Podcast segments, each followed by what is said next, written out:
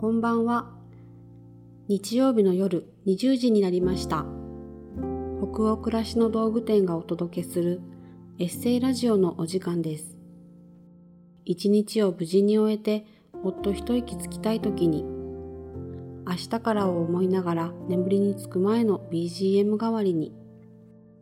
そんな願いを込めたこのラジオ番組は20時のお疲れ様をテーマに当店のメールマガジンで配信してきた様々な書き手の皆さんによるエッセイを声でお届けするものです。さて、今夜お読みするエッセイの書き手は、編集者、ライターである市田の子さんです。読み手は、北欧暮らしの道具店のスタッフ、青木がお送りします。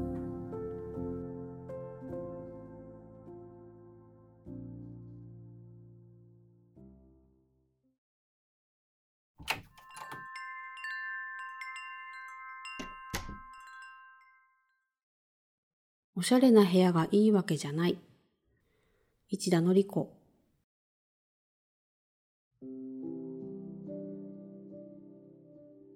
インテリアの記事を書くことが多い私は、絶えず素敵な部屋の持ち主を探しています。あの人今度引っ越したらしいよ。あの人の部屋が素敵らしいよと聞くと、ちょっと遊びに行かせてとチェックへ。そしてかっこいい家具が並び、センスのいい雑貨が飾られていたりすると、わーっと大喜びしたもの。でも、ある時トークイベントを開催した時、読者の方からお手紙をいただきました。そこには、市田さんが紹介する素敵なお宅を見るのが大好きです。でも、片付けが下手で、素敵な部屋は作れないと分かっているから、時々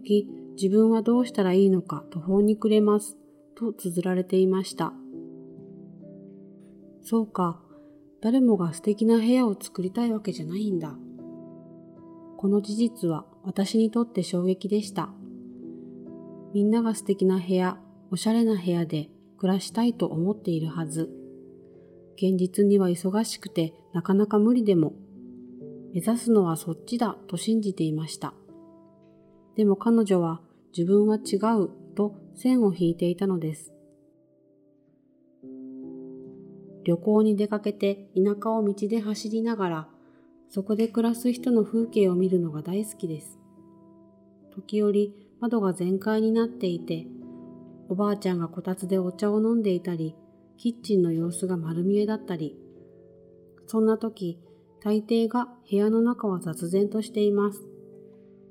こたつの上には新聞やらみかんやら急須やらが並んでいて、キッチンには調味料が林立し、何かが中に入った鍋が無造作に置かれている。でもそこには確かな生活感があって、ああ、なんて幸せな風景なんだろう、と毎回感動してしまいます。そんな経験を経て、どんな部屋にも必ずそこに生きる人がいて、いろんな幸せの形があるということが分かってきました。みんな違うからこそ、インテリアにはその人の生き様が現れて面白い。30歳で離婚をした時、インテリアの取材に行くのがとても辛かった時期があります。ある時、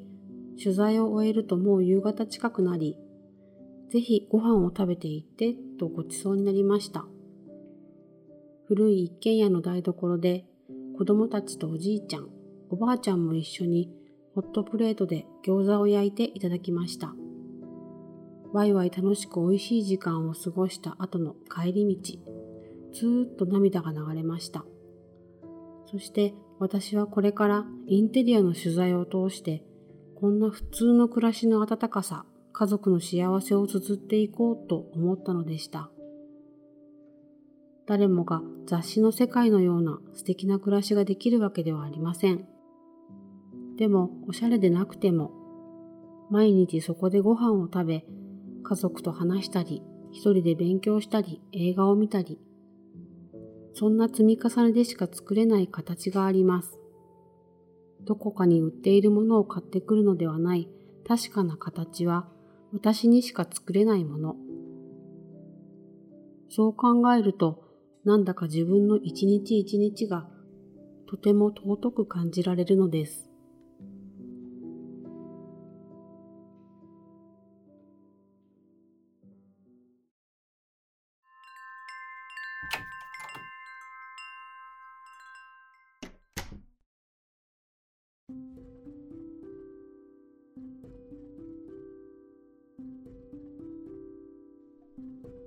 今夜のエッセイいかがでしたでしょうか？気持ちがほどけたり、明日から始まる一週間のささやかな糧となったら嬉しいです。このエッセイラジオは、すでに好評いただいている人気ラジオ、チャポンと行こうと同じように、北欧暮らしの道具店のサイトやアプリに加え、ポッドキャスト、 Spotify、YouTube でも配信をしています。また、今夜お届けしたエッセイはテキストでもお楽しみいただけます。北欧暮らしの道具店のサイトやアプリでエッセイラジオと検索してみてくださいね。エッセイを声だけでなく文章で読むことで2度お楽しみいただけますよ。同じ記事の後半にあるフォームからご感想もお待ちしております。それでは今夜も最後までお付き合いいただきありがとうございました。次回はどなたが書いたどんなエッセイをお読みしましょうか。どうぞ楽しみにしていてください。今週も1週間お疲れ様でした。明日からもきっといい日になりますように。おやすみなさい。